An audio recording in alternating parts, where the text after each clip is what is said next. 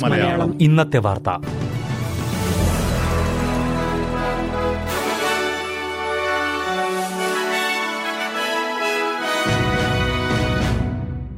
നമസ്കാരം. S B S Malayalam ഇന്നത്തെ വാർത്തയിലേക്ക് സ്വാഗതം. ഇന്ന് നവംബർ ഇരുപത്തിരണ്ട് ബുധൻ. വാർത്തകൾ വായിക്കുന്നത് റിൻഡോ ആന്റണി. ഓസ്ട്രേലിയയിൽ ഇന്റർനെറ്റ് ഉപയോഗത്തിന് കൂടുതൽ സുരക്ഷ ഉറപ്പുവരുത്തുമെന്ന് ഫെഡറൽ സർക്കാർ. ചൂതാട്ട പരസ്യങ്ങൾ ഡേറ്റിംഗ് ആപ്പുകൾ വംശീയ അധിക്ഷേപമടങ്ങുന്ന വെബ്സൈറ്റുകൾ എന്നിവ ഗൗരവമായി നിരീക്ഷിക്കുമെന്ന് സർക്കാർ വ്യക്തമാക്കി. നിലവിലെ ഓൺലൈൻ സുരക്ഷാ നിയമങ്ങൾ പുനഃപരിശോധിക്കുമെന്നും വാർത്താവിനിമയ മന്ത്രി മിഷേൽ റോലൻഡ് അറിയിച്ചു. അതേസമയം ഓസ്ട്രേലിയയിലെ സൈബർ സെക്യൂരിറ്റി ശക്തമാക്കാൻ അറുന്നൂറ് മില്യൺ ഡോളറിന്റെ പദ്ധതി ഫെഡറൽ സർക്കാർ പ്രഖ്യാപിച്ചു. സൈബർ ആക്രമണങ്ങൾ കൂടിയ സാഹചര്യത്തിലാണ് ഇത്.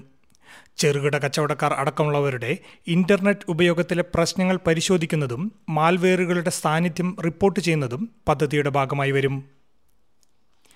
ഇന്ത്യയുമായി സാമ്പത്തിക നയതന്ത്ര ബന്ധങ്ങൾ ശക്തിപ്പെടുത്താൻ ഫെഡറൽ സർക്കാർ പ്രതിജ്ഞാബദ്ധമാണെന്ന് വിദേശകാര്യമന്ത്രി പെന്നി വോങ് പറഞ്ഞു.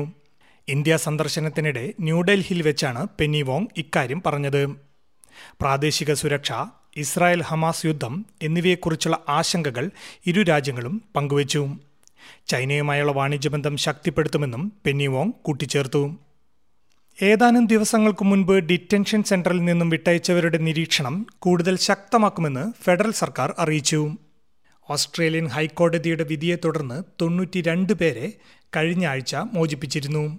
ഇവരിൽ നല്ലൊരു വിഭാഗം പേരും കൊലപാതകം അടക്കമുള്ള കുറ്റകൃത്യങ്ങൾ ചെയ്തവരാണ്. ഡിറ്റൻഷൻ സെന്ററിൽ നിന്നും വിട്ടയച്ചവരുടെ നീക്കങ്ങൾ നിരീക്ഷിക്കാൻ ആങ്കിൾ ബ്രേസ്ലെറ്റ് പോലുള്ള സംവിധാനങ്ങൾ ഉപയോഗിക്കാൻ സർക്കാർ നേരത്തെ തീരുമാനിച്ചിരുന്നു. വിട്ടയച്ചവരെ നിരീക്ഷിക്കാനുള്ള കൂടുതൽ നടപടികൾ സ്വീകരിച്ചു വരികയാണെന്ന് ആഭ്യന്തരമന്ത്രി ക്ലെയർ ഓനിയിൽ പറഞ്ഞു.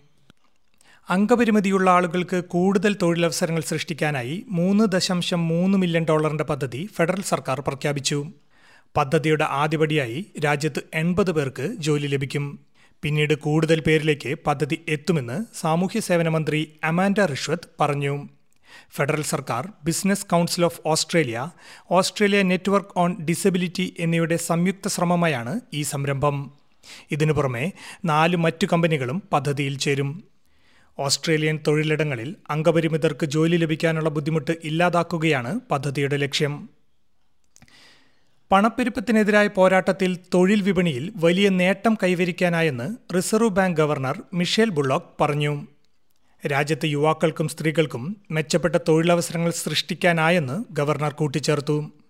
റിസർവ് ബാങ്ക് ബോർഡ് യോഗത്തിന് രണ്ടാഴ്ച ശേഷിക്കെയാണ് ഗവർണറുടെ ഈ പ്രസ്താവന. നാണയപ്പെരുപ്പം റിസർവ് ബാങ്ക് പ്രതീക്ഷിച്ചിടത്തോളം കുറയാത്ത സാഹചര്യത്തിൽ പലിശ ഇനിയും വർദ്ധിക്കാൻ ഇടയുണ്ടെന്നാണ് വിലയിരുത്തൽ.